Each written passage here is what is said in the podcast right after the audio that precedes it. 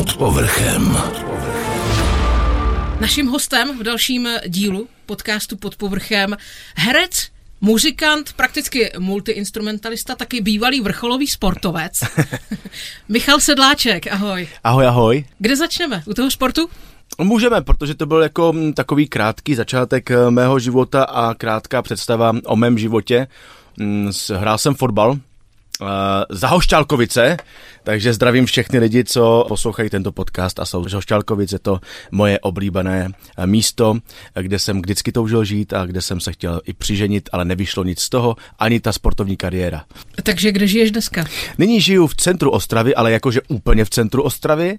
Eh, Žije se mi tam pěkně, nicméně se ženou už hledáme nějaké nové hnízdečko lásky, třeba někde za Ostravou, kde je i nějaká travnatá plocha. Ty jsi z herecké rodiny, pokud eh, to takhle můžu nazvat, takže nějaká deformace byla? Určitě. Já si myslím, že tomu se jako úplně nedá vyhnout. No. Jako vyrůstal jsem eh, nejenom jako v herecké rodině, ale nutno říci, že taky po boku uh, táty, který prostě má trošičku svůj specifický přístup k humoru a vůbec um, k herectví jako takovému, tak to člověka ovlivní, to je jasné. Takže samozřejmě jsem, co jsem pochytil doma, jsem hnedka testoval jako ve školách a ve svých, ve svých um, partách a nevím, jestli jsem byl oblíbený, ale zdálo se mi, že snad jo. Já musím říct, že eh, tvého tátu zbožňuju v představení Habadura. Ano. To je neskutečná věc. A jak se tak na tebe dívám, vy budete za chvilku jak dvojčata.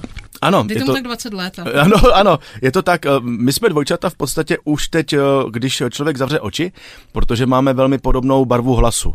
Nevím, jestli to je teďka znatelné, protože je ráno a ráno já mám poměrně nižší eh, hlas, ale jinak přes den, anebo na jevišti převážně, nebo i ve zpěvu, máme hlas velmi podobný a v Habaďůře tátu teda také velmi obdivuji a táta jednou byl tak nemocný, to bylo někdy o Vánocích, že jsem Habaďuru za něho dokonce zaskakoval a to byly nervy. Jak to děláte, že ta papuč vypadá, že letí jenom tak a přitom je to pečlivě naskoušeno v té Habaďuře? No, papuč, já jsem si netroufl hodit teda. To umí jenom táta, jako spoustu věcí prostě, které umí autenticky jenom on a tu papuč prostě nechápu. Já taky to nechápu. Ty kromě divadla děláš taky muziku a děláš ji hodně dobře. Takže kolik hudebních projektů máš vlastně teď aktuálně rozjetých? Eh, no, teď aktuálně eh, jsem eh, dělal hudbu do audioknížky, dodělával jsem hudbu do nějakého seriálu mírového a dělám hudbu do loutkového divadla, do inscenace jedné, která bude ale až za dlouhou dobu, takže dělám to s velkým předstihem jo, hudba je pro mě takový jako splněný sen, musím říct asi. A takové jako naplnění eh, mého srdce. Máš to rozděleno s herectvím třeba půl na půl nebo něco převažuje? V podstatě uh, ještě donedávna to bylo tak, že vždycky převažovalo divadlo a hudba byla jako v těsném závěsu. Teď už je to tak, že v podstatě je to docela půl na půl, uh, za což jsem poměrně rád. Mm, a teď vlastně, jakmile jsem docílil jako nějaké, nějaké meky uh, v tomto směru, tak jsem si uvědomil, že ale už jako nestíhám ani jedno pořádně, tak teďka se to snažím ustálit zase do nějaké rovnováhy, uh, abych měl i trošku čas sám na sebe a na svoji rodinu. Studio máš doma nebo využíváš služeb někde Um, studia jsou dvě. Jedno studio mám doma, takové to klasické domácí studio, ve kterém se dá spousta věcí jako zařídit. A ty věci, které potřebují eh, větší kvalitu, tak ty vznikají v nahrávacím studiu v Heřmanicích, které se jmenuje Lakovna, a které vzniklo původně jako zkušebna naší rokové kapely Skrat a nyní už slouží i jako nahrávací studio. Je velmi dobře vybaveno. Které hudební nástroje ovládáš? Nejvíce eh, si troufám říci, že mm, klávesové nástroje, ale eh, ano, když je mm, třeba, tak zahraju i na kytaru, na basu, eh, na flétničky, nebo na nějaké didgery, nebo na bicí, na mandolínu, ukulele, nebo tahací harmoniku. No prostě jako je, je, je, jich pár, jako, a není to tak, že bych byl na všechny nástroje přeborník, ale nástroje miluju a miluju se na ně učit a využívat je. Můj největší vrchol, nebo vrchol, můj největší sen byl zahrát si na erhu, to je čínský národní nástroj a já ho dostal k Vánocům, což vůbec nechápu, moje manželka to dokázala zařídit i přesto všechno, že erhu má na sobě hadí kůži a je zakázáno ji převážet do Evropské unie. A přesto všechno to erhu jako vlastním, ale teda vzal jsem si na sebe velmi těžký úkol, nenaučil jsem se vyloudit na erhu libé tóny. Ve zkratu sedí za škopkami nebo za bicími Norbert Lichý, je to tak? Norbert Dychý sedával za Škopy momentálně, už eh, nehraje s námi ve zkratu z časových důvodů. A vlastně v podstatě musím říci, že je to eh, škoda, protože vlastně Norbert eh, byl vlastně zakládajícím členem eh, kapely Skrat společně s naším basákem a s naším kytaristou a dodávalo to té kapele takovou jako autenticitu a takový jako dobrý šmrnc. Nyní už jsme říznutí půl na půl, jako říkáme tomu tak srandovně jako na dětky a mlaďochy, takže dva zakládající členové na dva mladé členy. Dělí se to třeba i na té afterparty po koncertě? No jako, pozor, ale to je neočekávaná jak, věc, jako, jako dělí. Seniori juniorka?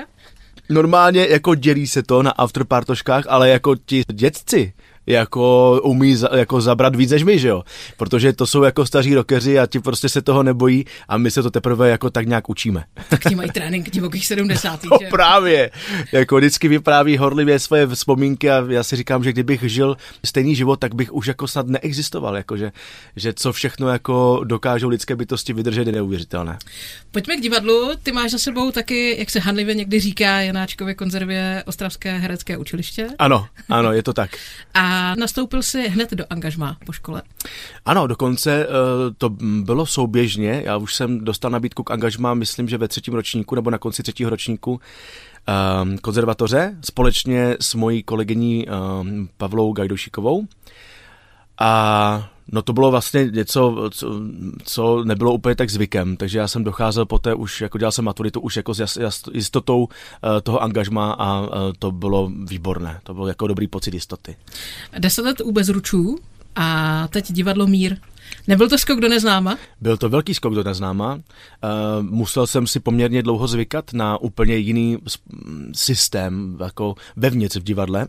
A hlavně taky opustil jsem divadlo, kde jsem měl um, načaté neuvěřitelné přátelství, uh, ať už v šatnách, tak i v kancelářích. A, a naštěstí uh, se stalo tak, že i o to opuštění té budovy neznamenalo opuštění těch lidí a těch srdcí, takže neustále se setkáváme a pořád udržujeme ty přátelské vztahy. A v divadle Mír jsem se po nějakých dvou letech tak rozkoukal, že už bych zase jako teďka pro sebe jako neměnil. Co je ten faktor X divadla Mír tady v Ostravě? Já si myslím, že ten největší klad to, že takové podobné divadlo tu není. E, není tu divadlo, které vysloveně na rovinu řekne, hele, pojďte se k nám pobavit, e, děláme prostě e, bulvární komedii a děláme to, co nejlépe, jak umíme. A, a v podstatě diváci, když k nám jdou, tak ví, co mají očekávat a co můžou a co naopak nemůžou očekávat. A to si myslím, že je oproti jiným divadlům jako opravdu výborná věc. Slyšel jsi chválu na divadlo Mír a taky kritiku? Určitě. Samozřejmě, kritiky je hodně, ale kritika je hlavně, jakoby v podstatě vychází z úst těch umělců jako z jiných divadel, co jsem jako zažil protože pro herce z jiných divadel je divadlo Mír v podstatě pokleslou zábavou. No ale jako já si z toho nic moc nedělám, protože jako uh, i kdyby to byla pokleslá zábava, což si jako úplně nemyslím, tak pořád je to umění. Jo? A dělat um, pokleslou zábavu dobře a tak, aby se tomu člověk mohl zasmát, není úplně tak snadné. Takže jo, je to vlastně možná i tohle to je jako takový metal na prso. Já tvrdím, že jsou tři nejhorší povolání na světě a to je lékař, učitel a komik. No, to by tak mohlo být. Musíš, i když nechceš a nejde to. No, to je to nejhorší, že jo. Jako uh, opravdu, a jak by hrajeme ještě blokově, uh, že máme třeba jako pět, šest představení za sebou a člověk opravdu už potom nemůže a je třeba i unavený, ne- nemocný, tak prostě divák to nesmí poznat. A to je potom jako výzva a od toho je tam právě ten geniální kolektiv, kdy prostě všichni držíme spolu a víme, že všechny nás to čeká a, a taháme za jeden pro vás a to na tom divadle míry jako velmi miluju. Teď mi řekni jednu věc, mě to vždycky zajímalo. Jsou různé alternace v rolích. Je možné, že se vlastně mezi sebou ti dva až tři, někdy až čtyři herci třeba tak jako špičkují a možná si i závidí, že tento hraje víc a já jsem lepší v té roli. Existuje to nebo je to jenom představa nás, diváků. Já mám štěstí v tom, že jsem to nezažil nikdy na vlastní kůži, že bych měl pocit nějaké rivality, ale je pravda, eh, že jestli existuje nějaká rivalita, tak je to jako vidět v tom, že ti herci si strašně přejí hrát premiéru. A eh, ten, kdo hraje premiéru, eh, většinou má takový jako náznak, hele, hraješ to líp. Takové jako nepsané, nepsané pravidlo, ale není, není to jako pravda, jo? Ale herci si to myslí. A tam možná někdy vznikají takové jakože smutné tváře tvářičky, jako ty Bordeaux, on hraje premiéru, tak já jsem to asi jako naskoušel špatně. Uh, to možná se u někoho vevnitř děje, ale že by to bylo nějak okázale dáváno na odiv, tak to, to jsem jako nezažil. Myslím si, že všem nám jde o to, aby to bylo co nejlepší a, a děláme pro to maximum, takže jako, že by byly nějaké vysloveně tak velké rozdíly, aby člověk si říkal, kurník, on to dělá tak dobře, že na to nemám. No možná takový herci jsou. Já naštěstí, když jsem se alternoval s Robinem Ferem, tak já jsem zjistil velmi rychle, že já to nemůžu dělat stejně jako on, protože on byl tak dokonalý, že jsem si musel rychle najít jako svoji berličku, ano, jako v čem bych byl zase já jako šikovný. A tak jsme se rozhodli, že uděláme tu alternaci se samozřejmě stejným textem, ale jinak pojatou roli. A, a to zafungovalo. Ideální stav. Ty jsi se zahrál Romea. Ano. Sen mnoha herců? Ano, i mým snem to možná v té době bylo, um, ale eh, musím tedy říci sebekriticky, že uh, to nemůžu se na sebe ani podívat, jo, s tím odstupem času, protože prostě s tou naivitou, možná právě patřičnou pro tu roli jsem do toho i vstoupil a dnes už po těch 13 letech u divadla bych si Romea zahrál s chutí ještě jednou a, a troufám si říci, že bych k němu přistoupil jinak. Teď už vstupuješ pomalu do toho věku třeba i těch záporáků.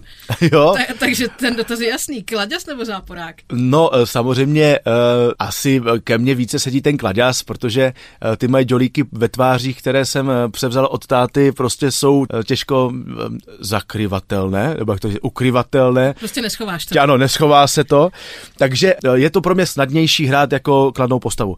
No ale když se objeví sem tam nějaký záporák, tak je to pro mě velká škola a taky to mám rád sem tam. Protože když si vybavím třeba takové herce jako Miloš Kopecký, ten snad v životě nehrál kladěse, No tak to, to měl tak jako, má prostě narostlý uh, obličej, ale on byl záporák gentleman. Ano. To je něco, co je ještě úplně vyšší dívčí.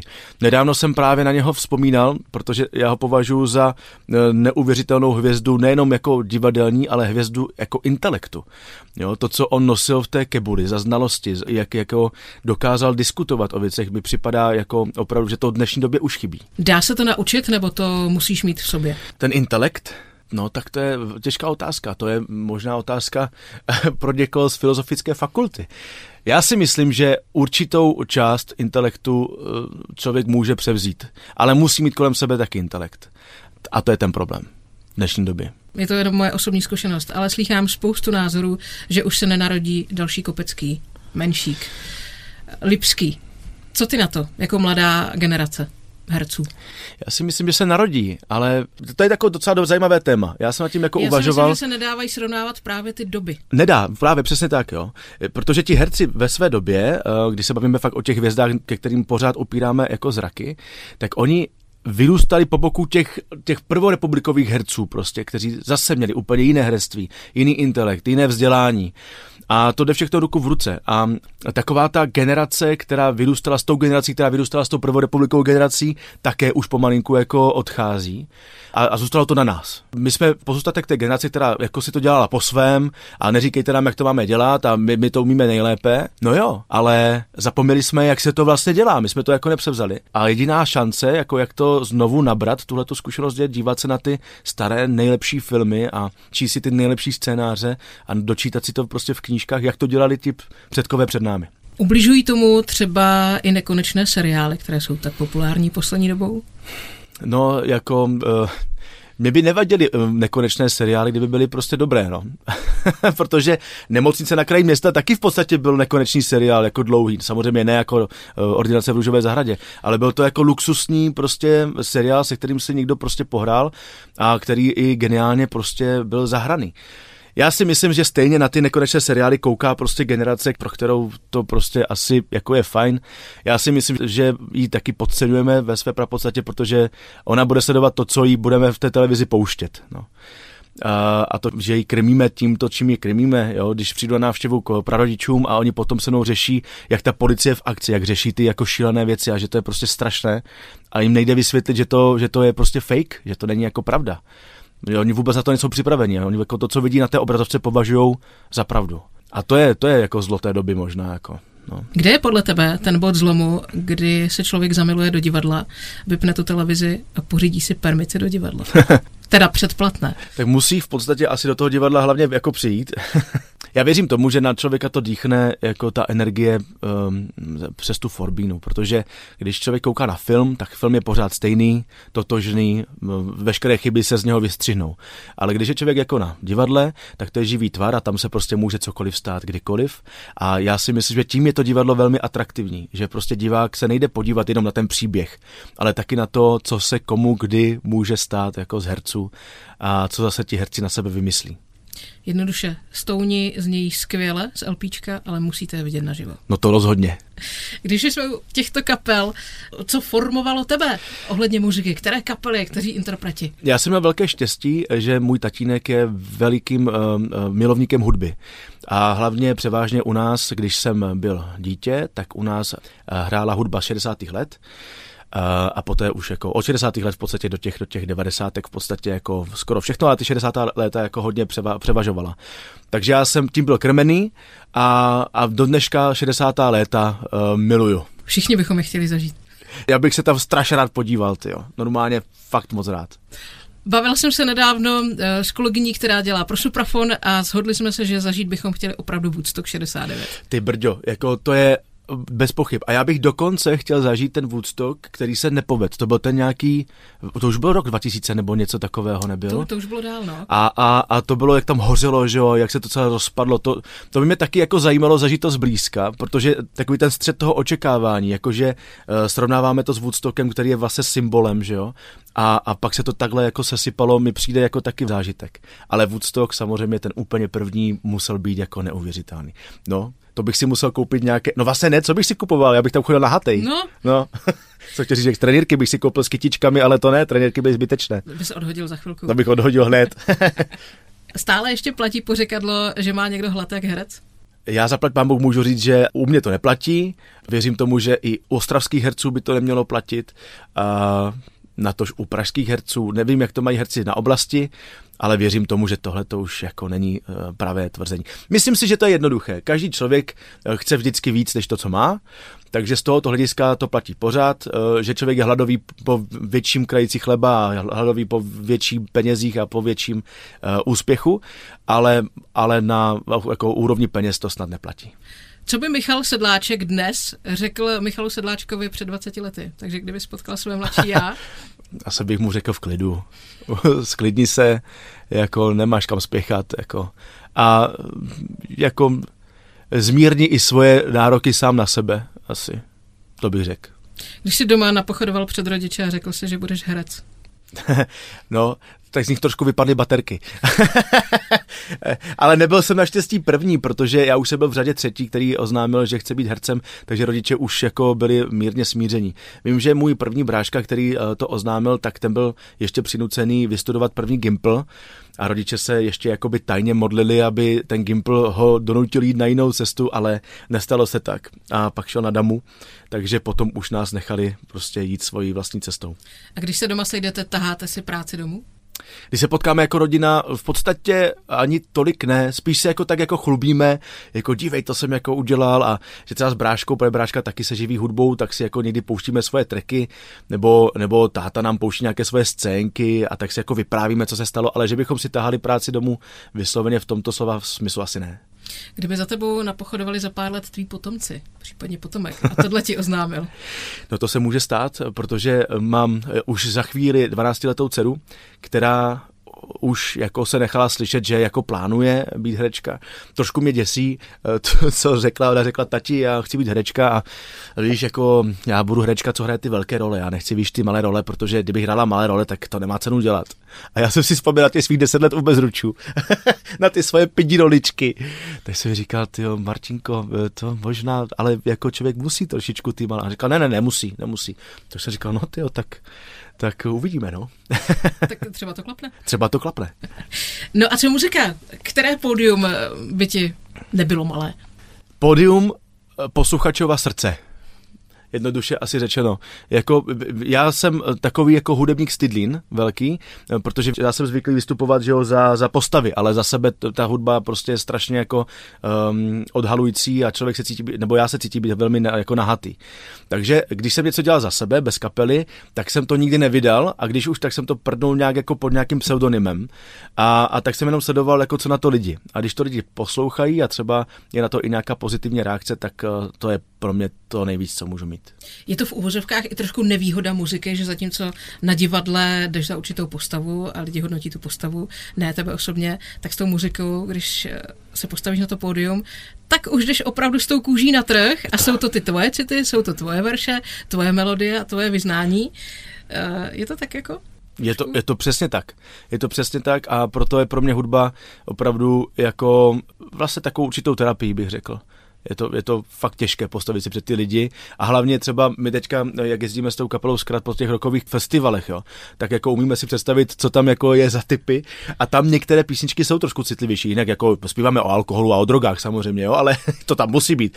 Ale jsou některé jako by citlivější a když tam je do toho jako křičí a pokřikuje jako nějaké zprostěrny, tak je to jako těžké jako překonat. Ale je to škola a je to strašně důležitá škola. Výhoda dnešní doby jsou vratné kelímky. Ty to je pravda. Ne, ty nelítaj. A kdyby lítali, tak možná ublíží ublíží, zase to je ta nevýhoda, ale, ale nelítají, ano, každý si váží svoji 50 koruny. Přesně tak. Michale, já moc děkuji, že jsi se zastavil u nás pod povrchem. Já děkuji také. Přeju ti jenom všechno dobré, ať už v malých nebo velkých rolích, a tě muzika stále baví a ty ať nás bavíš. Děkuji moc, velmi velkým potěšením zde být. Pod povrchem. Pod povrchem.